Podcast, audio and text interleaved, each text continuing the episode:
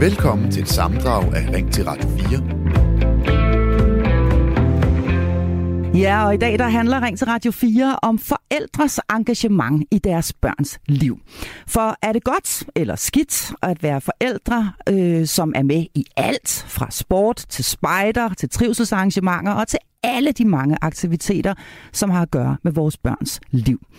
Vi øh, har øh, dagens lytterpanel med, det er Cesur og Lisa, og vi har hørt deres holdninger til det, og så har vi altså haft sociolog Maria Ørskov Akselvold med, også Maria Ørskov Akselvold, som altså forsker i lige præcis det her med forældreinvolvering. Er det rettidig omsorg, eller er det snarere omklamring, når forældre deltager i alle aspekter af deres børns liv?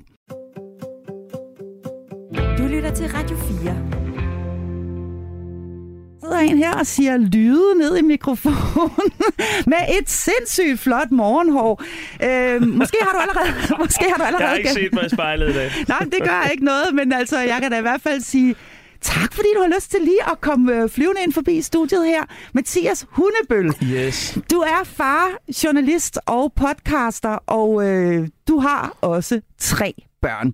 Tre jeg. børn, som øh, hvis man følger dig på sociale medier, jamen, øh, så kan man følge med i øh, dit liv og øh, din dagligdag. Og så er du altså også en af dem, som øh, indretter dit liv efter dine børn. Ja. Øhm, du har simpelthen valgt ikke at arbejde fuldtid for at få nok tid øh, sammen med dine tre børn. Hvorfor er det vigtigt for dig? Jamen, øh, fordi børn har brug for øh, sund kontakt til deres øh, primære voksne. Øh, og derfor så har jeg så valgt at lægge det sådan. Altså, nu talte jeg faktisk op for nylig. Og jeg når faktisk hver uge op på, på de der 40 timer, tror jeg. Jeg ligger bare meget af min arbejde efter mine unger er lagt.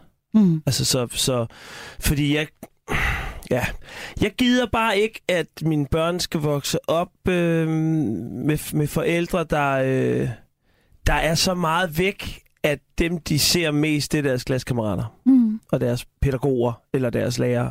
Du vil Øhm, gerne være den, øh, den, i hvert fald en ud af to øh, primære voksne i dine børns liv, sådan så det ikke er, er, er lærerne hen i skolen for eksempel, eller pædagogerne i børnehaven. Ja, og så synes jeg også bare, altså, man, man, man får vel børn for at være sammen med dem. Det er vel også derfor, du har fået en ordentlig flok. Mm. Fordi du synes, det, det er fedt at, Ja. at kunne sætte et stærkt hold, ikke også? Jo, for pokker der også, og et, et mindre ishockeylandshold, som jeg ved, du plejer at sige, jeg har Ja. derhjemme. Men og, altså, jeg ja. synes jo også, altså, der er jo forskel på at gå meget op i sine børn, og så øh, altså, overstyre det, Mm. mm. eller flueknip det for meget. Altså, så, øh, så jeg falder jo nok måske lidt i to kasser, fordi på den ene side, ja, så har jeg taget nogle drastiske valg ved nogens mene i forhold til mit familieliv, og hvordan jeg prioriterer det. Men samtidig er jeg også ret meget den gamle skole. Altså, Hvad mener du med det? Jamen på den måde, jeg har det sådan, at, øh, at jeg har tillid til mine børns pædagoger og lærere. Og øh, er der et problem, jamen, så tager jeg en dialog med dem. Jeg har utrolig lange samtaler og skriver Aula-beskeder og hvad fanden det er til, til, til min, min søns øh, lærerteam. Fordi jeg har tillid til, at de faktisk har en øh, kompetence, jeg ikke besidder. Mm. Så, Men hvad er øh, det så, du skriver i de beskeder, hvis det- ikke det er at blande sig? Jamen det, øh, jeg vil ikke kalde det at blande mig, fordi det er virkelig ofte, så skriver jeg til dem for råd. Okay. Altså, jeg bruger, jeg bruger i virkeligheden også børnehavepædagogerne som en ressource, så jeg kan blive klogere. Hvis Mm. jeg har nogle udfordringer, eller hvis jeg kan mærke, at min søn har, jamen, så siger jeg, prøv at høre, vi dealer lidt med det her. Hvad synes I? Øh, så på den måde, så vender jeg den måske lidt om. Øh, Så du skriver i virkeligheden ikke for at blande dig, du skriver i virkeligheden for at tage dem med på råd ind i, i, din, øh, i din opdragelse af dine børn? Ja. Ja, ja, okay. fuldstændig. Grunden til, at vi taler om det her med at blande os for lidt eller for meget, og især for meget, det er jo altså filmen Fædre og Møder af Paprika Sten, som havde premiere i torsdags. Jeg ved ikke, om du har set den, Mathias Hundebøl. Jeg har Nej, den altså, stadig til gode. Jeg, jeg har desværre øh, jeg, jeg har kun set traileren, og jeg har krummet, krummet tæer og tænkt, oh my god, sådan forældre har jeg lige været til. Øhm, og så har jeg også læst et par anmeldelser af den, og jeg kan jo læse mig til, at det er en pissegod film. Det tror jeg helt bestemt også, det er. Men altså ikke desto mindre, så problematiserer hun jo altså det her med at være den overengagerede forældre, øh, som hun også fortalte om i aftenshowet på DR1 forleden. Jeg synes, at forældreengagement, kan man kalde det, har sejret lidt af helvede til. Altså er løbet lidt amok. Mm. Har du en øh, fornemmelse af, hvad hun mener her, Mathias Hundebøl? Jamen, Hvor er ligger egentlig- du selv? Er Jamen, du, jeg er egentlig, øh, ret, jeg er egentlig ja. ret enig på mange punkter, og jeg tror egentlig, at det tit handler om, at vi, at vi har en eller anden... Jeg tror, at rigtig mange forældre generelt lider af et stort øh, mindre værd, dårlig samvittighed. Vi føler, at vi er der ikke nok. Det er også derfor, at den går amok med, med, med moviebox og, og, og slikposer i weekenden. Men det gør også, at så føler vi, at vi også skal have en holdning til alt muligt. Og der, hvor jeg synes, det bliver kritisk, det er, at jeg kan jo godt sidde til, øh, eller have venner, der sidder du ved, til et forældremøde, og så skal de sidde og diskutere fuldstændig latterlige ting, hvor man burde være sådan lidt, det er jo lidt ligegyldigt. Altså, Hvad kunne det være, for eksempel? Jamen, det er, øh, hvor meget slik må der være i slikposen? Eller hvor meget må, øh, altså, Må der være en fin stang i madkassen? Ja, du ved, sådan nogle ting. Jo, jeg, jeg synes faktisk, det er vigtigt, at man har en god dialog som forældre og, og sætter nogle grundregler. Men, men, men det, der er bare sjovt, det er, jeg kan ikke tage en forælder seriøst, der, der, der vil flueknippe små ting, hvis de samtidig øh, har fjernet fuldstændig hænderne fra styret har et barn, der sidder og spiller Fortnite tre timer hver dag. Altså, så har du et problem. Mm. Så ser du ikke altså, hvad der egentlig er vigtigt. Altså, man er nødt til at gå ind og, øh, og, og, og lave sådan en cost-benefit. Hvad, hvad er egentlig... Hvad er egentlig... Altså, hvor ligger man sin energi? Ja, hvor ligger man energien? Altså, mm. fordi vi skal tage stilling til vigtige ting, men vi skal sgu også have tillid til skolen. Mm. De ved, hvad de laver, Men, altså. men, men hvad med alle de her øh, øh, arrangementer, som jo også i høj grad er dem, som øh, filmen her øh, behandler? Altså denne her øh, øh, forventning, der faktisk ligger fra, fra skolens side, om at øh, man går til running dinner og øh, øh, arrangerer julebazarer og loppemarkeder og øh, øh, øh, Jamen, gåture altså- i parken, og hvad ved jeg, når vi rent faktisk har fri. Hvad, hvad mener du om det? Ja, Jeg synes, jeg synes at det, øh, altså, da jeg var, da jeg selv startede i folkeskole tilbage i, øh, det må så have været 1989, jamen der var min far da også med til at arrangere en hyttetur. Altså, det gjorde man da også dengang. Jeg tror bare, jeg tror bare, der var det lidt mere naturligt. Mm. Og nu, nu øh, Mere naturligt, hvad mener du med Jamen, det? det, det gjorde man bare. Altså, jeg tror ikke, der er noget nyt i, at altså, den, den, øh, den øh, skole, min søn går på, der har det altid været en fast tradition, at i 0, at i 0. klasse, i slutningen af 0. klasse, så skal forældrene arrangere en hyttetur. Øhm, også fordi, at i den alder, der er børnene måske ikke klar til at være væk fra far og mor et døgn, men det er stadigvæk, det der er vigtigst i virkeligheden i den alder, det er, at, at, at vi forældre bliver rusket lidt sammen. Mm. Hvorfor er lige præcis det vigtigt? Fordi man kan sige, Jamen, det er jo lige præcis jamen, det her med, at vi skal vi- kende hinanden skal på kryds og tværs. Hvorfor er det skal- vigtigt? Det er jo skide vigtigt, fordi igennem, igennem i hvert fald 10 år af vores børns liv, der er det også som forældre, der skal på en super måde sætte nogle rammer for, jamen, hvornår, hvornår må de have en iPhone med i skole? Hvor mange bajer må de drikke? Hvad er Og hvornår? vores, ja, og hvad er vores rygepolitik? Mm. Altså, er vi cool med, at de i 8. klasse, øh, hvad ved jeg, rygerne, de, altså, vi er jo nødt til at tage, nogle, øh, tage sådan nogle valg som forældre. Problemet er bare, at vi måske kommer til at blande os i for mange valg. Altså, Hvornår synes du, at det tager overhånd, Mathias Hundebøl? Altså, hvornår synes altså ud over det der med, om der må være en finstang, eller om der må være tre eller otte stykker slik i, slik i en slik, slikpose til en fødselsdag. Hvor, hvor, hvor, kan du sige et eller andet om, hvor grænsen går for dig? Ja. Hvornår bliver det for meget, og hvornår blander man sig for meget i sine børns Jamen, altså, skolegang? Jeg synes, jeg, jeg synes det, og nu har jeg ikke lige statistikken til at bakke det op, men jeg synes, jeg hører altså sådan rundt omkring fra mange, at der i hvert fald er kommet en tendens øh, blandt forældre, øh, og som jeg ser som meget skadeligt for børnene generelt, det er, at er der et problem, så i stedet for at prøve at løse det savligt og have en tillid til pædagogen eller lærer, lærerteamet, så flytter man bare skole eller flytter institution. Altså, der er virkelig, virkelig mange børn. I gamle dage, så var, så var der ofte en sang, sammenhæng mellem ofte skoleryg, mellem at man måske havde en familie med nogle sådan strukturelle problemer. At, at der måske var øh, hvad ved jeg, misbrug enemor, et eller andet. Så der er det jo ikke længere nu. Det er jo mere elitens børn, der bare bliver rykket fra skole til skole, fordi oh, den er godt nok ikke god nok til dig, Tobias. Mm. Øhm, og, og det er sådan nogle situationer, jeg synes, der kommer et problem, fordi der går, vi, så går man som forældre ind og siger til sit barn, ved du hvad, det er ikke dig, der er noget galt med, Michael. Det er de dumme lærere. Mm. Øhm, og, og, og det er der, jeg synes, det bliver et problem, fordi, fordi den måde, jeg opdrager mine børn på, det er, de er de vigtigste i mit liv, men jeg prøver også at lære dem, at for resten af verden, der er de overhovedet ikke det vigtigste. Der er det fællesskabet. Mm. Og jeg tror, det er det, altså, nu skal jeg selvfølgelig også passe på, hvor politisk jeg bliver, men, men altså det valg, vi lige har haft med unge mennesker, som, øh, som forfalder til øh, daddy Facebook-opslag, eller hvad han hedder, mm. det er jo også et tegn på, at vi opdrager, at, at selv Socialdemokraterne, de opdrager deres unger til at blive nogle små egoistiske svin, altså. Undskyld. Mm. Altså for individualistiske ja, og for... Øh... Har, jeg tror, vi har glemt, at det... Altså jeg har det sådan, når vi skal på en hyttetur, så er det vigtigste for mig, det er, at den lykkedes for alle. Det er ikke det vigtigste, at dit barn har det godt. Nej. Det er det vigtigste, at hele klassen ja, har det godt. fordi vi er... øh, Når du, ligesom du, når du er på et fodboldhold, så er øh, altså ham, der sidder på bænken, han kan sgu godt ende med at skulle ind i VM-finalen mm. og redde straffespark. Altså, der er vi et hold. Så det du i virkeligheden siger, Mathias Hundebøl, hvis jeg lige prøver at skære lidt ind til benet her, det er, at forældre, moderne forældre i dag skal passe på med at have for meget fokus på deres eget barn, og så i virkeligheden flytte fokus lidt hen på det bredere fællesskab. Ja, det synes jeg. Men det er vel i virkeligheden det, vi gør, når vi går til trivselsarrangementer og prøver at lave denne her fællesskabsfølelse omkring en klasse.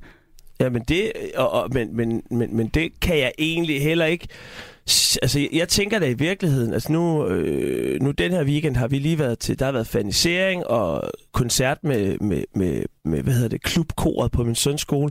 Og det er jo sådan et arrangement, men det er jo sådan arrangementer, der gør, at vi i hvert fald kommer lidt tættere på hinanden som forældre. Vi har også haft nogle arbejdsdage på skolen, hvor jeg var med til at grave nogle huller og støbe noget beton, sammen med Øh, øh, øh, Winstons far, som er en helt anden type end mig, men fordi vi så står med det der beton, og så bonder vi, og nu, nu er vi meget bedre rustet til faktisk at blive en, en solid forældregruppe til vores børn, når problemerne bliver meget større om 6-7 år. Mm, så du det synes i virkeligheden, det er en god ting, det her med, at ja. forældre lærer hinanden at kende, og at der er en, en kultur det øh, det omkring vigtigt. de øh, enkelte klasser? Altså, jeg er vokset op i en familie, hvor alle, alle mine forældre og søstre er skolelærer. Min fars skole er mors skole, er mors mand skoleinspektør, storebrors skoleinspektør, han er gift med en skolelærer, min fars kone skolelærer, min søsters skolelærer, hendes mand underviser skolelærer. Så, altså, og, og, og det, de altid siger, der bestemmer, hvor god en klasse bliver, det er, hvor god forældregruppen er til at finde hinanden det første år. Altså det er det, det, den står og falder med, fordi det er det, der gør, at vi vil kunne snakke sammen om vigtige ting, når vi når dertil. Så det er altså rigtig, rigtig vigtigt, at vi som forældre øh, lærer hinanden at kende. Der jeg, kommer, tror, jeg, ja. tror, jeg tror, tricket er bare, man ja. skal nok lade være med at tage, tage de der 5 liters rødvinsdunke med på den der hyttetur, fordi så kommer hytteturen til at handle om noget forkert. Okay. Fordi når vi, altså, vi behøver ikke at lave det til en rustur. Mm. Altså. Mathias Hundebøl, hæng lige på, fordi nu har vi altså øh, Jon med øh, på en telefon. Er du der, Jon, hele vejen fra øh, Høsterkøb? Ja, Marie. Åh, oh, var det godt. Tak, fordi du ringer ind til både mig og til Mathias Hundebøl, som sidder her med morgenhår ved siden af mig. Øh, godt, det er radio, vi laver, ja. Øh, skal vi ikke bare sige det, Mathias? Øh, du mener, at der ikke er noget, der hedder overengagement? Der er ikke noget, der hedder overgang. Jo, jo, det er der selvfølgelig, Marie. Øh, du skal lige fortælle mig, om du kan høre mig, fordi min dækning heroppe, øh, jeg bor fuldstændig ude på landet. Kan du høre mig? Du kan tro, jeg kan høre dig. Du Vi går kan sagtens høre Ja, du går fint igennem, Jon. Godt så. Altså, det er jo mig, der jeg mener, at man kan ikke være overengageret i sine børn. Men man kan jo godt alligevel være det. Altså, nu er jeg selv musik, ikke? Men man skal være meget engageret i sine børn, men man skal ikke være for engageret. Nej. Med andre ord, der er noget, der hedder overengagering. Ja, så modsiger du jo lidt dig selv der, Jon, fordi så er der jo også noget, der hedder overengagement. Ja, jeg er jo stof, Marie. Ja. jo. Sige, så vender og drejer ting, og, og så bruger han en masse tid. Men ja, min mor var overengageret i mit liv, Marie. Er det rigtigt? Ja, ja, ja, jeg var min mors projekt. Ikke? Øh, det var tilbage, jeg er født i 59, jeg er 63, og jeg var den første dreng og eneste dreng. Og øh, min mor var simpelthen fuldstændig alt for meget, ikke? Fordi... Øh, du var hendes et og alt? Fuldstændig. Mm. Og aldeles, ikke? Mm. Altså, jeg, havde, jeg har tre store søstre, og øh, så fik mine forældre øh, langt om længe den der længe ventede lille bror, det lille geni, som skulle bare være the, Altså, du gode, jeg kan næsten ikke holde ud og tænke på det, men okay.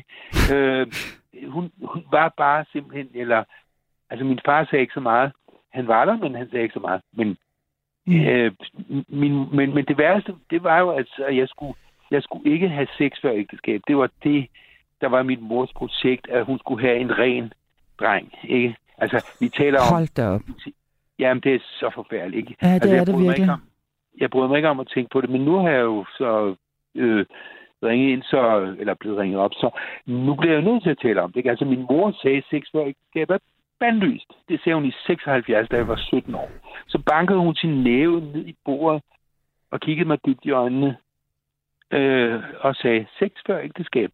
Nej, hun sagde det ikke. Hun, hun råbte ikke, men hun, hun ville lige pointere, at øh, jeg skulle ikke have sex før jeg blev gift. Ikke? Mm. Og det var jo noget af det forfærdeligste som 17-årig at få at vide i 76. Altså, Ja, det skal jeg love for. Så især i den, i, i, den, i den periode der.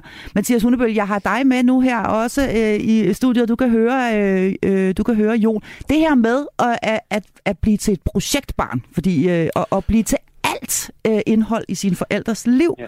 Ja. Ja. Hvad siger du til det, Mathias? Jamen, jeg tror, jeg tror, der er mange forældre, som kommer til at gøre det, fordi de...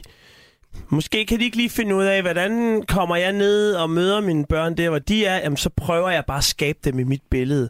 Jamen, så skal du skal fandme gå til ishockey, ligesom farmand, ikke også? Mm. Eller et eller andet.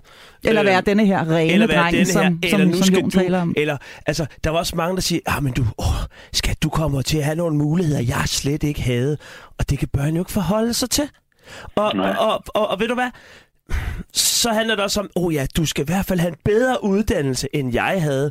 Mm. Og- Eller du skal have alt det, jeg ikke selv havde. Ja, og, og, og, og pff, nej, børn, de skal, bare, de skal bare vide, at de er gode nok, og at øh, Ja. man elsker dem, uanset hvad valg de tager, og at når de så tager dumme valg, for det skal man, jeg har fandme også taget mange mm. dumme valg, jamen så Ej, det tror jeg ikke krammer vi Mathias. dem og elsker dem. Altså, det er jo det, der er vigtigt at vide, at det er hjemme i familien, hvor der skal vi nok, altså vi skal også nok besøge dig selv, hvis du bliver øksemorder. Vi skal nok besøge Ja. dig i det skide fængsel. Altså, du er ikke alene. Mm. Og så alt det andet, det, øhm, det skal nok gå, tænker jeg. Vil du være, Jon, du skal have tusind tak, fordi du ringede ind til Ring jeg til Radio slet 4. ikke- Du lytter til Radio 4. Ja, i dag der taler vi altså om, øh, hvorvidt klimaforandringer skal være obligatorisk undervisning i folkeskolen. For flere elever, lærere og klimaaktivister mener, at undervisning i lige præcis klimaforandringer skal være pensum. Som det er nu, står der ikke andet i folkeskolens formålsparagraf, end at eleverne skal undervises i menneskets samspil med naturen. Skal det laves om? Bland dig i debatten, og øh, lad mig vide, om klimaforandringerne altså skal være obligatorisk del af undervisningen i folkeskolen, eller om det skal være op til den enkelte lærer, om de vil undervise i det. Og så har jeg altså stadigvæk mit øh, dejlige lytterpanel med mig, Cecilie Hagel og Christoph Glogowski. Kan I stadigvæk høre mig? Yes. Det Ej, hvor er det godt. Nu hørte I lige her øh, Martin Aarup, øh, direktør i Cepos, sige, at øh, det behøver altså ikke at skrive ind, skrives ind i folke formålsparagrafen. Øh, det er fint nok sådan, som det er nu, og, og, og hvis man først ligesom går ned ad den vej, så kan der være mange ting, vi skal til at skrive ind i formålsparagrafen. Er I enige med, med Martin Aarup? Hvad især? Hvad siger du, Stoffer? Øh, jeg vil gerne... Nå, du vil gerne starte. Jamen, ved du hvad, så starter du, Cecilia. Det er så fint. Øh, Jeg er sådan set ret enig med, at, øh, at, øh, at det her med, at man skal passe på, at, at man så ikke favoriserer, og så dermed lægger mere vægt på, at så, så, så, så skal vi bruge nogle flere kræfter her, for hvorfor skulle vi så ikke også bruge nogle flere kræfter på alt muligt andet? Øh, men klima er jo bare rigtig aktuelt lige nu, så måske man kunne finde en eller anden øh, mellemvej, hvor at man ikke gør det som pensum, at det skal skrives ind, at øh, hver onsdag har vi klimaforandringer fra 10 til 12, men at man måske årligt havde, at hver at det altid var sådan, at i uge 4 for eksempel, der havde hele skolen klimauge. Mm. Og at undervisningen så bliver tilrettelagt ud fra klassetrin og niveau. Øh, og, og at jeg har skrevet her på min notesblok, ret vigtigt synes jeg selv, øh, leg og læring, at det får sådan et samspil. Altså det kunne være, at nogle af de større klasser skal måle på, hvor meget CO2 kan skolen spare denne her uge ved at, og nogle af de mindre klasser øh, har fokus på noget andet. Mm. Og øh, Stoffer, du kan også stadigvæk høre mig, regner jeg med. Hvad, hvad mener du? Hvad, du? Er du enig med, med, med Cecilie her i, at det bør implementeres øh, på denne her måde, altså ved, ved at lave øh, temauger og, og, og tværfaglighed og, og lægge det ind i, i de enkelte fag, men at det ikke skal have sit eget fag? Jamen, øh, grundlæggende, så, som jeg også øh, har nævnt før, øh, hvad som helst, hvad som helst.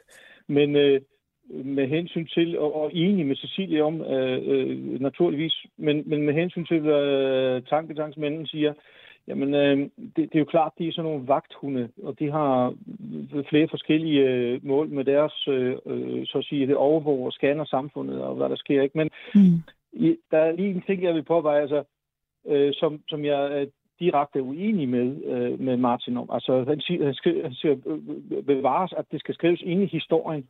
Nå, tænker jeg. Øh, så må vi hellere vente til, der er øh, den næste generation, der skriver det ind i historien, at vi her igennem de sidste 50 år øh, ødelagt mere natur, end øh, tidligere samfund har gjort til sammen i hele øh, menneskehedens historie. Mm. Har vi ikke skrevet en historie? Det, det, mener det er et lukket kapitel, og det skal, det skal beskrives, fordi Øh, hvordan skal børnene forholde sig til det? Altså, vi, vi er jo selv voksne politikere, tænketanksmænd og filosofer. Vi er ikke enige om, hvad der sker, og hvad er fakta, hvad er fup, øh, for ikke at sige fake news. Det hører vi jo på daglig vis. Jeg møder 15-2.000 mennesker hvert år mm. øh, på grund af mit arbejde, og, og jeg, kan, jeg kan høre meget mere skepsis, end jeg vil høre forståelse for, at det her det skal udredes hurtigst muligt. Jeg vil sige, øh, hvad som helst. Og jeg er hverken pædagog, jeg har heller ikke børn i skolealderen mere, men jeg vil, jeg vil meget gerne se, at øh, nogle drastiske forandringer, således at det her klimaforandringer, hvis vi skal tage det alvorligt, som de bliver øh, fremstillet øh, øh, ja, efter altså, til, til, til, til tiden dagligt på, på COP27. Ikke? Mm. Hvis vi tager det alvorligt, så skal det skrives ind i børnenes DNA. Hvad er det for noget berøringsangst? Det kan jeg slet ikke forstå. Nej. At børnene, vores børn, som jeg kender dem, det er meget mere robuste, øh, end, end vi tror. Lad dem der komme og få lidt angst. Selvfølgelig der, fordi der er noget at være bange for, at det ikke det, vi voksne bliver udsat for. Jeg synes, det skal, det skal lægges ud på en, øh, på en pæn måde i børneøjens øh, øjenshøjde. Øh, men, øh, men, men, men der skal gøres, der skal, der skal gøres noget nu, nu her og nu. Mm. Og hvis ikke vi gør det, ja. så bliver det jo bare pålagt. Mm. Der er jo allerede skrevet efter Paris-aftalen, at vi skal sikre øh, adgang til kvalitetsuddannelse og muligheder for livslang læring.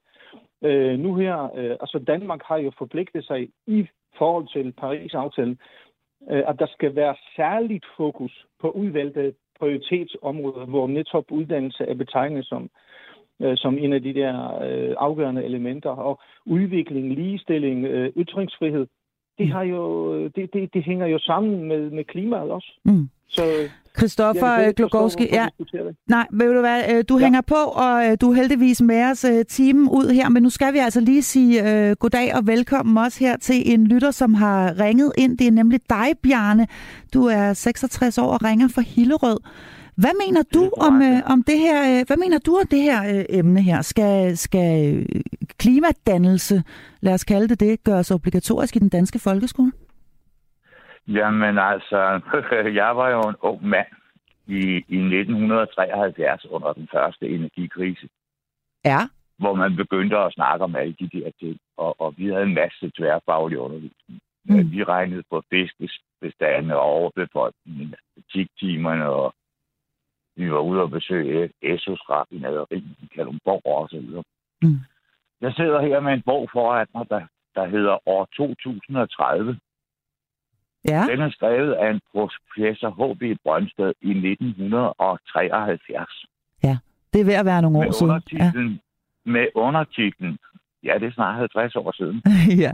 en udfordring til de yngre generationer. Og så står der, professor Brøndsted diskuterer overbefolkningstruslen, fri abort, ungdomsoprør, råstof- og energiressourcer, ideologier og su- suverænitetsafgivelse, og retter en indtrængende appel til de yngre generationer. Mm. Og det, jeg så har oplevet i de 50 år, der er gået, det er, at alle de ting, hvad skal vi sige, som man kunne have gjort for at, hvad skal vi sige, at, at undgå at grave olie og kul op af jorden, jamen det har man simpelthen forsinket og skubbet foran sig hele tiden. Mm. Så, altså, så du siger, du siger øh, hører, øh, hører jeg, øh, øh, Bjarne, du siger helt klart, at det her skal skrives ind i formålsparagrafen. Jamen, det skal og det kan kun gå for altså, langsomt. men altså, når vi har politikere, der hælder øh, hvad skal vi sige, have et bulver af en araber, end at, end at gøre noget ved, ved de faktiske problemer. Ikke? Altså, i, i Sverige, jeg har lige været i Sverige, øh, var på Bornholm, så kørte vi gennem Sverige. Der kan du købe benzin med 85 procent etanol. Ja, nå, kan man virkelig det i Sverige? Okay. Jamen, de er, altid, de er altid lidt foran os, ikke? Ja, ja. Ja, det jo, er de. Og, og, og, og, og ved du hvad, vi behøver slet ikke at fryse her til vinter. Det, det, de går simpelthen bare se at komme i gang. Landbruget kunne se at komme i gang med at lave noget sprit. Det kan du blande både benzin og fyringsolie. Sådan der. Så hvis der er nogen, der lytter med nu og sidder med en iværksætter men, i maven, så er der...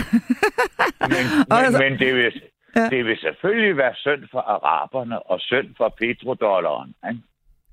Ja, det er så en helt anden sak. Men du, jeg, jeg siger... Ja, jeg siger... Og, og, det, og det er jo også på grund af petrodollaren, at, at vi nu er i krig med Rusland. Det er fordi amerikanerne vil styre det hele og bestemme, hvem vi må købe energien af. Ja, Men vi ja, ja. lave den selv på markerne. Ved du hvad, øh, Bjarne, tusind tak, fordi du ringede ind, og tak for dit indspark her. Øhm, og have en, have en rigtig god øh, novemberdag. I lige måde, tak. Ja, vi taler altså om, hvorvidt øh, klimaforandringerne skal være en fast del af pensum i den danske folkeskole. Og du er stadigvæk hjertelig velkommen til at ringe ind. Det gør du på 72 30 2 gange 44. Du kan også sende en sms afsted på 1424. Start din besked med at skrive R4. Og der er altså kommet rigtig mange sms'er ind til mig. Tak for hver og en af dem. En af dem lyder sådan her. Ja til et klimafag i skolen, hvor eleverne lærer praktiske ting, som affaldssortering osv. Kom ud og se, hvordan affald genbruges, og hvad man selv kan gøre i sin hverdag for at lette sit klimatryk klimaaftryk. Det vil også smitte af på forældrene. Og det er altså Anne Mette, der øh, skriver sådan her.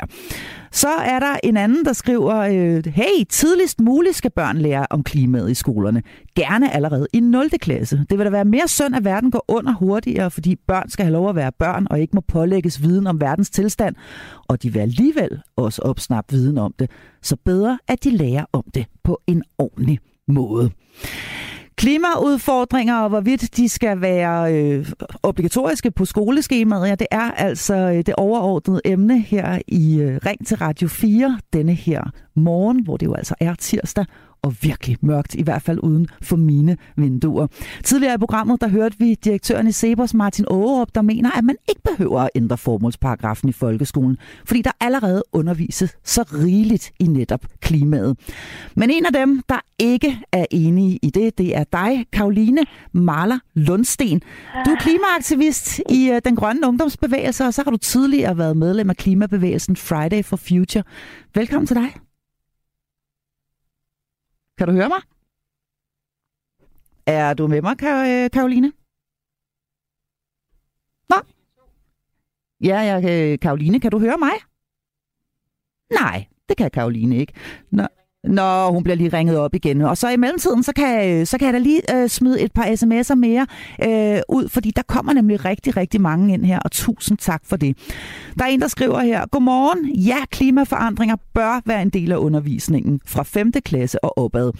Der bør være en mulighed for, at de unge får konstruktive tanker om eventuelle løsninger, men hele spektret bør tages med.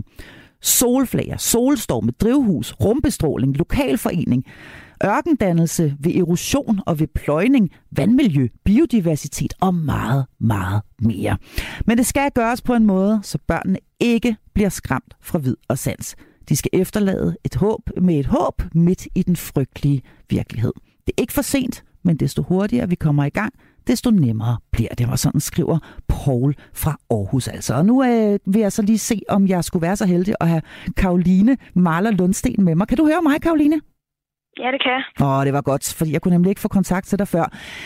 Øh, hvorfor mener du, at øh, klimaundervisning i, øh, øh, i den danske folkeskole skal være obligatorisk? Øhm, det mener jeg, fordi at vi står i en klimakrise. Det er et øh, altså vilkår for, for, øh, for at leve i den her verden, som de børn, der går i skole lige nu, kommer til at øh, møde øh, før eller siden. Øhm, og så er det virkelig godt at være forberedt på det øh, i, øh, i, øh, altså i skolen mm. og, og lære om det på en måde, så man ikke øh, heller bliver, øh, bliver bange, fordi man godt lidt ved, at det findes, men ikke øh, rigtig øh, bliver talt med om det. Mm. Men lad os lige prøve en gang at kigge nærmere på, hvad der egentlig står i formålsparagrafen lige nu. Der står, folkeskolen skal i samarbejde med forældrene Giv eleverne kundskaber og færdigheder, der forbereder dem til videre uddannelse og giver dem lyst til at lære mere, gør dem fortrolige med dansk kultur og historie, giver dem forståelse for andre lande og kulturer, bidrager til deres forståelse for menneskets samspil med naturen og fremmer den enkelte elevs alsidige udvikling. Hvorfor er denne her formulering med menneskets samspil med naturen ikke godt nok? Øhm, det er ligesom, det bliver meget op til lærerne, i hvilken grad de vil øh, snakke klima ind i det her. Man kan snakke om guldalderdigte som mennesket samtidig med naturen, hvis det var det, man ville. Øhm, og der er måske også nogle lærere, som gerne vil undervise i klima, som ikke har ressourcerne til at gøre det, og hvis man skriver ind eksplicit, at øh, der skal undervises i klima, øh, så skal det selvfølgelig også øh, opfyldes af noget øh, sådan læringsmateriale om mm. øh, undervisningsmateriale om altså, så, så det du siger, det er, at vores lærere i virkeligheden, hvis det skrives ind i formålsparagrafen, dermed også vil blive klædt bedre på til at undervise i netop det her område? Ja, helt klart. Mm. Men hvorfor, øh, hvorfor er det godt nok, øh, Karoline Maller, at, øh, at, at klimaudfordringerne de sådan går igen og popper op øh, i, i tværfagligheden og i, i, i de enkelte øh, fag? Hvorfor, øh, hvorfor skal det være et selvstændigt fag på skemaet, mener du?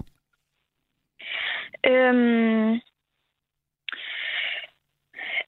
altså, som det er lige nu, så er det ikke engang sikkert, at det popper op rundt omkring. Jeg ved ikke, øh, de fleste, jeg kender, er ikke blevet undervist særlig øh, udførligt i det, hvis overhovedet. Øhm, og det er bare det største problem, vi står med øh, lige nu i vores tid. Øhm, og jeg synes, det skal tænkes ind tværfagligt i sådan i, i alle fag, hvor det giver mening. Øhm, men ja, jeg ved ikke, om det var svar. Altså, mm. det, det er det tydeligvis ikke nok, som det står lige nu. Mm. Men altså her er der for eksempel en, og den kan du lige uh, lytte med på. Her er der en, der skriver på sms'en, klima har været et tema altid. De små går i skoven og finder kryb. Øh, hvorfor må vi ikke længere tage haletusser med hjem i klassen og se haletusen udvikle sig? Alt det, I taler om, har altid været bearbejdet i skolen. Det er derude i de små hjem, at der skal tages fat. Forestil jer, at børnene begynder at skændes om mad, kød, ikke, kød eller ikke kød. Vi har haft affaldssortering i alle klasser i de sidste 30 år. Sådan her er der altså en øh, lytter, der skriver ind på sms'en. Er det ikke allerede derude, alt det her, du efterspørger, Karoline Maller? øhm, der var ikke affaldssortering på min skole, øh, der er ikke skole, og jeg ved ikke, det her med haletusser, øhm, det, det, altså, det er jo heller ikke helt at snakke om, om klimakrisen som, som det store problem, det er. Altså, at lære om natur er lidt noget andet, end at lære om det kæmpe store økologiske kollaps, vi går i møde. Øhm, og øh, ja, nej, det har ikke været nok. Det har, øh, det har ikke været nok. Det mener du simpelthen ikke. Og jeg tror ikke, det behøver at føre til konflikter i, i hjem, hvor man skændes som kød, hvis man netop bliver altså, ja, undervist i det på en god måde. Mm. Altså jeg vil sige, jeg har øh, adskillige små politibetjente rende rundt efter mig derhjemme og, og holder øje med, om jeg har affaldssorterer og så videre. Og så videre. Og, og, og, og det er faktisk decideret irriterende nogle gange. Men, men, øh, men ikke desto mindre, så er min egen personlige oplevelse, at, øh, at, at der bliver talt rigtig meget om det her hen i den øh, danske folkeskole øh, øh, i, i stort set alle fag. Øh, direktør for Sebers Martin Aarup, som jo altså var med i programmet her lidt tidligere, han mener, at for meget undervisning i netop det her med klimaforandringer, det også er med til at skabe angst hos børnene. Er det slet ikke noget, du frygter, Karoline Maller? Øhm, jeg mener, at det kunne virke omvendt. Jeg tror, at hvis man bliver øhm, snakket med om det på en ordentlig måde og får en oplevelse af, at de voksne omkring tager problemet seriøst, at man på den måde altså kan blive øhm, kan få mindre angst over det. Øh, og, og måske få, øh, få noget klarhed om nogen. Altså, sådan, at, altså, at som barn kan man jo godt have en lille fantasi og måske tro, at øh, ens eget hjem kommer til at blive oversvømmet om mm. et år, og, og, og forestille sig alle mulige hyggelige ting. Øh, så jeg tror, ja, både ved øh, selvfølgelig undervisning, der er alderstilsvarende, øh, sådan, så, man, så man ikke øh, får for meget for tidligt øhm, på en så ubehagelig måde, øhm, ligesom kan forebygge det her. og ved også især en oplevelse af, at de voksne omkring en tager det seriøst. Det tror jeg er mere betryggende end, end angstskabende. Og hvad med det her, som øh, altså der er en af de pointer, som Martin Aarup jo også har, at, at vi skal passe på med ikke at komme til at lægge hele ansvaret for en grøn omstilling og for at redde vores verden over på, på, på de yngste øh, borgere i det her land, altså de små, der, der jo stadigvæk trods alt også skal have lov til at være børn og være ubekymrede og lege. Kan det ikke, kan det ikke være en bekymring øhm, hos dig? Man at... har allerede lagt ansvaret over på dem ved ikke selv at gøre noget mm. øh, i, altså med klimapolitik. Øhm, jeg synes ikke, at det, at vi øh, uddanner øh, børn i, hvad klimakrisen er, øh, nødvendigvis behøver at være... Altså sådan, det, det skal ikke være en ansvarsfralæggelse. Politikerne skal stadig øh, føre en politik, der, der øh, lever op til prisaftalen. Øh, og undervise sig i det er bare øh, sådan det, det mindste, eller sådan, vi, altså at vide, hvad der kommer til at ske, skal, skal være for vores eget bedste, og ikke fordi man prøver at lægge ansvaret over på os. Men er du ikke bange for, at, øh, at, at børn og unge mennesker øh, får klimaangst? Det er jo allerede et, et, et, øh, et, et stort problem, at rigtig mange børn og unge går rundt og er bange for fremtiden. Jo, og jeg forstår virkelig godt, hvis man er bange for fremtiden. Der kommer til at ske rigtig mange slemme ting, og vi står i en klimakrise, øh, som ikke er en rar ting, men jeg tror bare ikke, øh, at det at være... Mm, altså, jo, det kan godt være, at man bliver mere bange, hvis man slet ikke vidste noget om det i forvejen, men, men altså, det er i nyhederne, og jeg ved ikke, jeg, jeg har svært for, at man skal kunne leve helt beskyttet fra det mm. øh, alligevel. Og på et tidspunkt, så kommer man til at opdage det øh, om ikke særlig lang tid. Mm. Øhm, så jeg tror bare virkelig ikke, at det her er noget, der kommer til at øh, gøre klimaangsten øh, være. Mm. Øh, jeg tror, det kan have positive indvirkninger, og, jeg, øh, og, og klimaangst tror jeg er uundgåeligt, fordi at det øh, virkelig ikke er nogen særlig rare mm. ting, vi, vi sover for. Nej. Jeg vil gerne sige uh, tusind tak til dig, Karoline Mejler Lundsten, klimaaktivist i den grønne ungdomsbevægelse. Tak, fordi du var med mig her til morgen. Selv tak. Godmorgen. Godmorgen. Og så øh, var der altså en, øh, en øh, sms lige før, som var så interessant, at vi fik lyst til lige at ringe op og høre, hvad Anne Mette egentlig helt præcist mener med det. Det var den her sms, der øh, lyder sådan her. Ja til et decideret klimafag i skolen, hvor eleverne lærer praktiske ting, som affaldssortering osv. Kom ud og se, hvordan affald genbruges, og hvad man selv kan gøre i sin hverdag for at lette sit klimaaftryk det vil også smitte af på forældrene. Og godmorgen til dig, Anne Mette. Tak fordi, at du øh, lige havde lyst til også at være med på en telefon. Ja, selv tak. Godmorgen. Godmorgen. Jeg er øh, i særdeleshed meget interesseret i, hvad du mener med den sidste sætning. Nemlig det her med, at vi, hvis vi underviser vores børn i, hvordan de letter deres eget klimaaftryk, så vil det også smitte af på forældrene. Ja, jamen det er simpelthen fordi, at øh, nu i forhold til klimaangst hos unge og sådan noget. Jeg, jeg tror simpelthen, man skal... Øh, men jeg tror ikke, man skal være så bange for at oplyse de unge mennesker, fordi at, som øh, den unge pige sagde før, som var yderst fornuftig at høre på, vil jeg lige sige, øh, de, de bliver alligevel konfronteret med det i medier og alle sådan ting. Så mm. de vil jo blive udsat for det, ligegyldigt hvad, og jeg synes ikke, man skal gå og skærme dem for det, selvfølgelig. Så, øh, vil, så, så synes jeg, at man skal have det, øh, hvad hedder det, i skolen på den måde, så det sådan er mere praktisk orienteret. Fordi nu sidder jeg, jeg er meget sådan klimaorienteret selv og ved meget om det og gør rigtig meget for mine børn. De ligesom også øh, bliver øh, orienteret om det og oplyst om, hvad man selv kan gøre.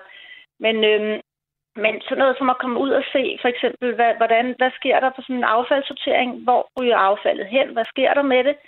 Øh, jeg tror, det er rigtig vigtigt at gøre det praktisk i forhold til de unge, så de kan se, at der ligesom er en hensigt med at for eksempel affaldssortere. Mm. Øh, og også for eksempel komme ud og se solcelleanlæg og vindmøller, hvordan fungerer det, hvordan oplager man energien og alle sådan nogle ting. Mm. Øh, som jeg som forældre heller ikke ved, som jeg faktisk synes ville være rigtig interessant at vide noget mere om. Men det er ligesom om, øh, ja, det har jeg jo ikke mulighed for, i og med at jeg ikke går i skole, men det synes Nej. jeg simpelthen, at man skulle øh, udnytte lidt mere, hvor de unge så kan komme hjem faktisk også og fortælle deres forældre, jamen der sker det og det med vores affald, og og måske også, som du selv siger, være lidt mere politibetjent over for de forældre, som er lidt Selvom det er øh, møg irriterende ja, en gang imellem. Ja, ikke? Øh, så, så jeg der lige smidt et glas ned i skraldespanden der, mor? Og sådan noget. Ja, ja, øh, ja det, det så du, det må du undskylde. Og sådan noget. Ja, men sådan foregår det i hvert fald øh, øh, hjemme hos mig. Jeg bliver holdt i ørerne hver evig eneste dag. Ja, ja. Men det synes du i virkeligheden er en rigtig god ting, Annemette, at vi uddanner vores børn og oplyser dem hen i skolen, meget gerne i et selvstændigt klimafag, sådan så ja. at de også kan uddanne øh, os voksne. Ja, og jeg tror øh, som sagt også, det vil være med til at fjerne noget af de klimaangst. Øh, I og med, altså det er jo sådan grundlæggende, at hvis man ved, hvad kan du selv gøre, kan du selv gøre noget ved en situation, så vil man fjerne noget af det angst, mm. øh, som, som jo kommer af, at man føler det fuldstændig uoverskueligt, og mm. jeg kan jo alligevel ikke gøre noget selv. Det er jo ligesom det, angsten tit ligger og lurer, fordi man føler sig fuldstændig utilstrækkelig i den sammenhæng. Ikke? Ja. Det er jo magtesløs. Du skal have tusind, tusind tak, fordi du lige var med her på øh, telefonen, og rigtig god dag til dig, Anne Mette. Jamen selv tak, og tak for et dejligt program. det var så lidt. Hej. Du lytter til Radio 4. Ja, hvor vi altså i dag taler om, hvorvidt et folketingsmandat skal være personligt, eller om det burde overgå til det parti, der er stemt på, hvis en politiker vælger at blive løsgænger. For selvom valget kun lige netop er overstået, så har den første løsgænger allerede meldt sig. Mette Thiesen meldte sig nemlig ud af nye borgerlige i mandags, efter at hun og hendes kæreste har været omdrejningspunkt for interne uroligheder i partiet. Og det er over formanden Pernille Vermund, at Mette Thiesen ikke helt trækker sig fra Folketinget, så hendes mandat i i stedet kunne gå til en suppleant fra Nye Borgerlige. Politisk kommentator Benny Damskov sagde tidligere i programmet, at han godt kan forstå, at det virker udemokratisk, at man kan sidde i Folketinget som løsgænger, men at det samtidig er med til at sikre, at den enkelte politiker ikke bliver presset af partierne til at have en bestemt holdning.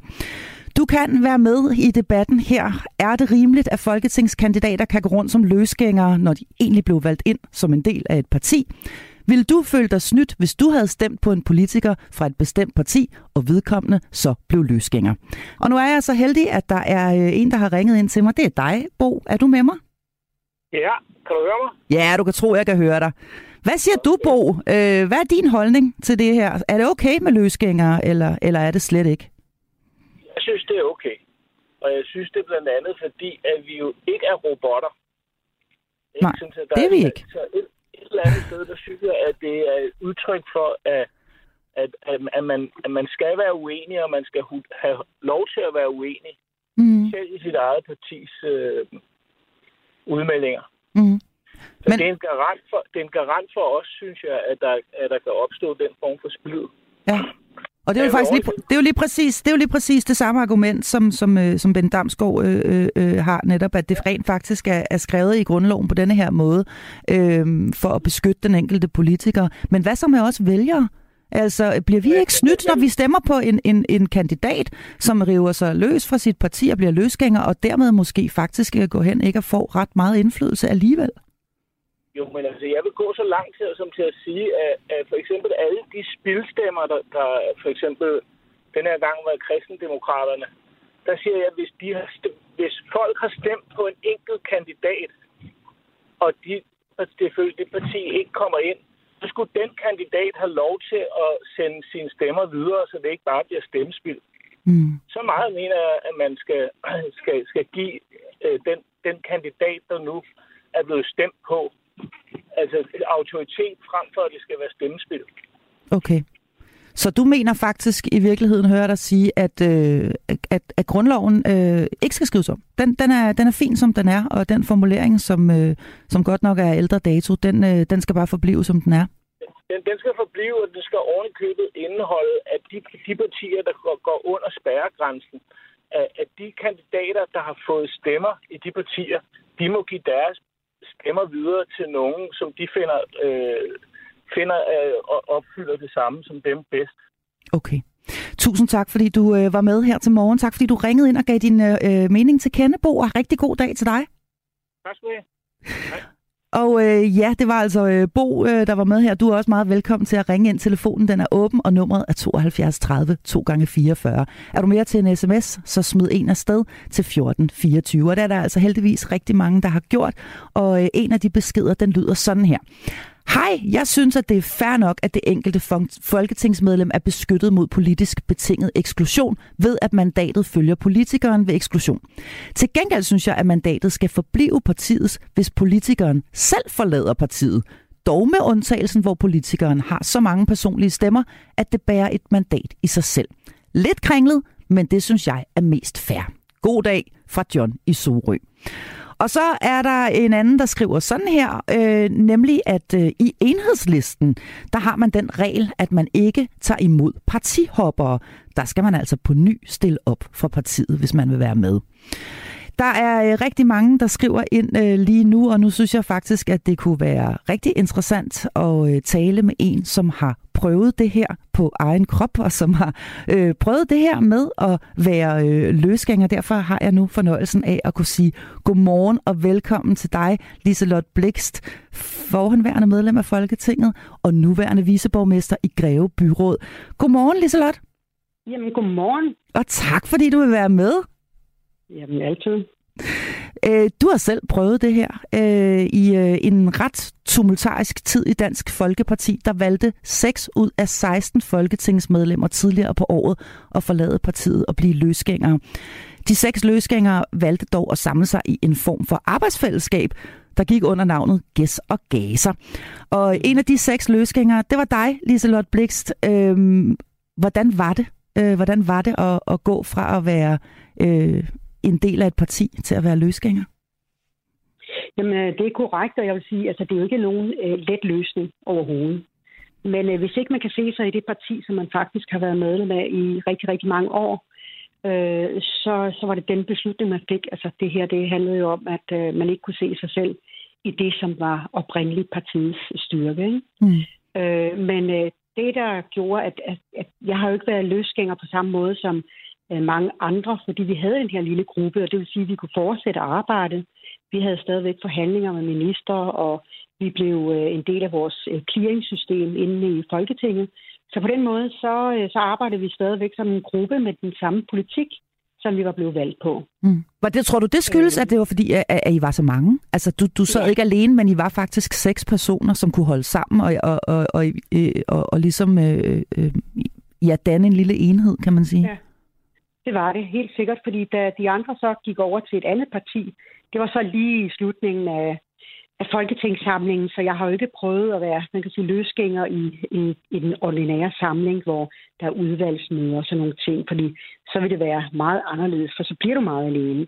Mm. Og så bliver der ikke ret meget arbejde til dig øh, i forhold til, øh, som jeg også hører, I har været inde over, at det jo, øh, øh, bloggene, der hvert eneste år finder ud af, hvilket udvalg skal du sidde i.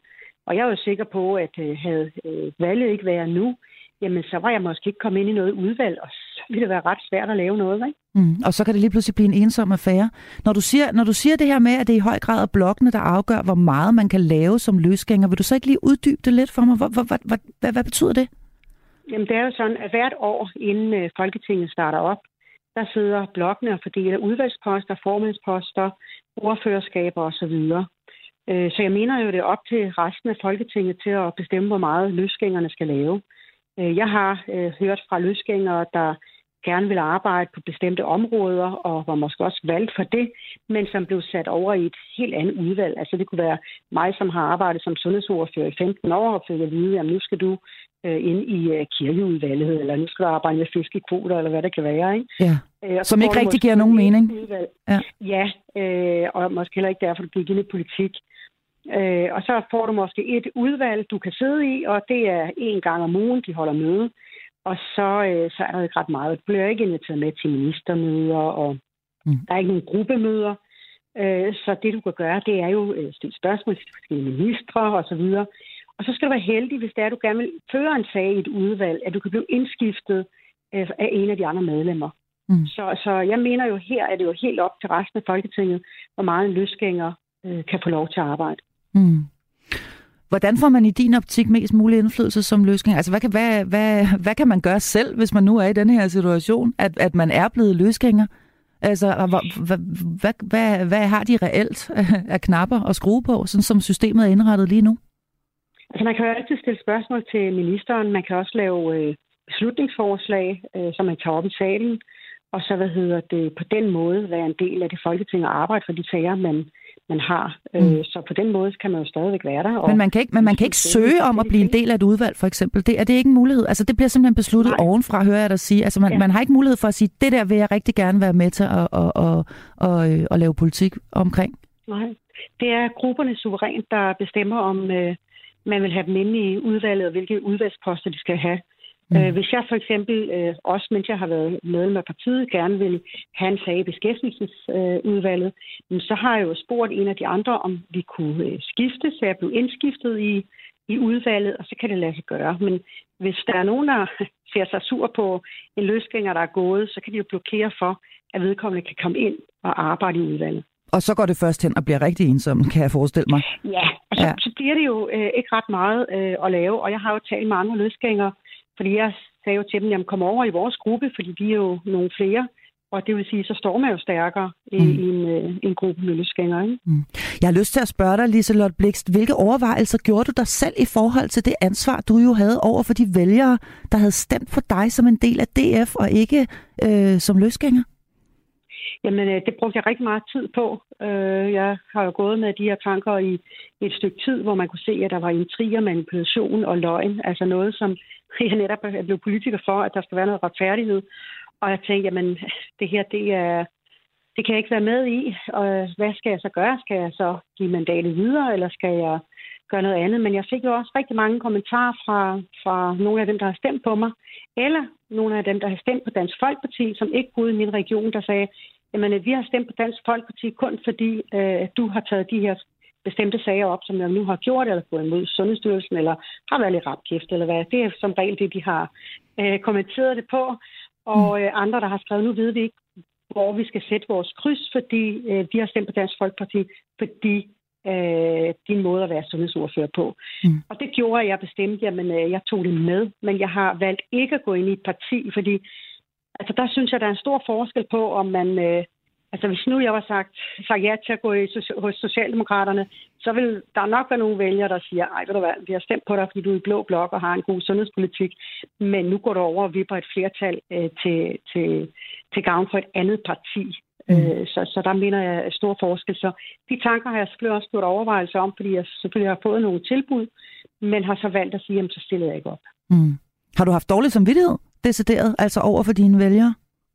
Nej, altså jeg synes, det er ledelsen i partiet, der må have en dårlig samvittighed i forhold til, hvordan man agerer øh, for at sikre, at man har alle, der er blevet valgt og har arbejdet for partiet øh, til at, at have en øh, gruppe, der, der kører godt, og man tager de udfordringer op, øh, som der kommer, i stedet for, at man bare siger, at du skal bare lystre. Altså, og, mm. og der er vi jo et sted i, i vores øh, tidsalder, at, at man bare ikke finder sig i hvad som helst. Nej, det, er, det er nok også derfor, det, det, har, det har vi gjort nok, ikke? Øh, men, men, men Liselotte Blix, du valgte jo altså, øh, som du selv siger, ikke at gå over i et andet parti, selvom du helt sikkert har fået, har fået tilbud om det.